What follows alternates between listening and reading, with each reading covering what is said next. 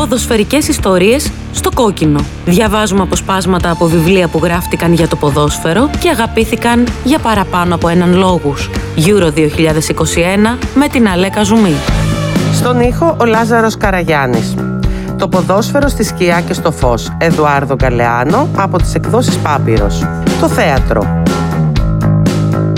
Οι παίκτες παίζουν με τα πόδια σε μια παράσταση που απευθύνεται σε ένα κοινό χιλιάδων ή εκατομμυρίων παθιασμένων, οι οποίοι την παρακολουθούν από τις κερκίδες ή τα σπίτια τους, με την ψυχή τους να κρέμεται από μια κλωστή.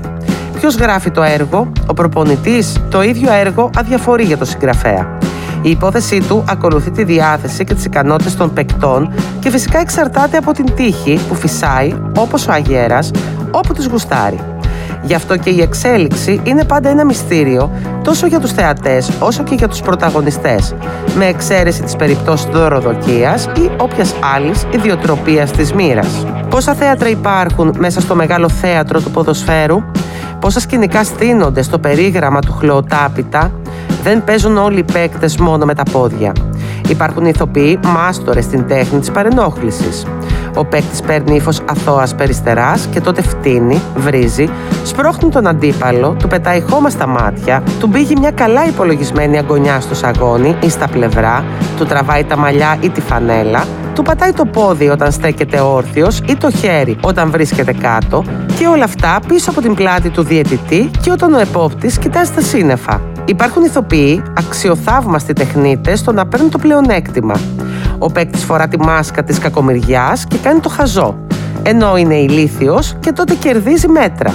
Εκτελεί το φάουλ, μια στημένη μπάλα ή ένα πλάγιο πολύ πιο μακριά από το σημείο που έχει υποδείξει ο διαιτητής. Και όταν χρειαστεί να σχηματίσει τείχος, γλιστράει αργά από το σημείο που του έχουν υποδείξει, δίχως να σηκώσει το πόδι του, έως ότου το μαγικό χαλί τον αποθέσει πάνω στον παίκτη που θα χτυπήσει την μπάλα. Υπάρχουν ηθοποιοί αξεπέραστοι στην τέχνη της καθυστέρησης. Ο παίκτης φορά τη μάσκα του εσταυρωμένο μάρτυρα και τότε κυλιέται κάτω, αγκαλιάζοντας το γόνατο ή το κεφάλι του και παραμένει οριζοντιωμένος στο γρασίδι. Τα λεπτά περνούν, φτάνει ο φυσιοθεραπευτής με βηματισμό χελώνας, ο χρυσοδάχτυλος καταϊδρωμένος και ευτραφής που μυρίζει αληφές, με την πετσέτα στο σβέρκο, το παγούρι στο ένα χέρι και στο άλλο κάποιο αλάνθαστο σιρόπι. Παίρνουν οι ώρες, τα χρόνια, μέχρι που ο διαιτητής δίνει εντολή να μεταφερθεί το πτώμα εκτός αγωνιστικού χώρου. Και τότε ξαφνικά ο παίκτης πετάγεται όρθιος και πλοπ γίνεται το θαύμα της Ανάστασης. Οι δήμονες. Πριν από τον αγώνα, οι δημοσιογράφοι υποβάλλουν ερωτήσεις που προκαλούν αμηχανία. Είστε έτοιμοι για την νίκη και παίρνουν κάτι φοβερές απαντήσεις. Θα κάνουμε τα αδύνατα δυνατά για να κερδίσουμε. Στη συνέχεια το λόγο έχουν οι sportcaster. Εκείνοι της τηλεόρασης δεν μπορούν να ανταγωνιστούν τις εικόνες, γι' αυτό απλά τις συνοδεύουν. Του ραδιοφώνου πάλι δεν ενδείκνυται για καρδιοπαθείς. Αυτοί οι αριστοτέχνες του suspense τρέχουν περισσότερο από τους παίκτες και την ίδια την μπάλα και αναμεταδίδουν έναν αγώνα που συνήθως δεν έχει μεγάλη σχέση με εκείνον που παρακολουθεί κανείς. Σε εκείνο τον καταράκτη λέξεων περνά ξιστά την άσπρη γραμμή η βολίδα που πετά πάνω από τα κεφάλια και κινδυνεύει άμεσα να δεχτεί γκολ το τέρμα όπου μια μικρή αράχνη φαίνει τον ιστό της από το ένα δοκάρι στο άλλο ενώ ο τερματοφύλακας χασμουριέται. Όταν η συγκλονιστική μέρα φτάνει στο τέλος της, μέσα στο τσιμεντένιο κολοσσό, έρχεται η ώρα των σχολιαστών.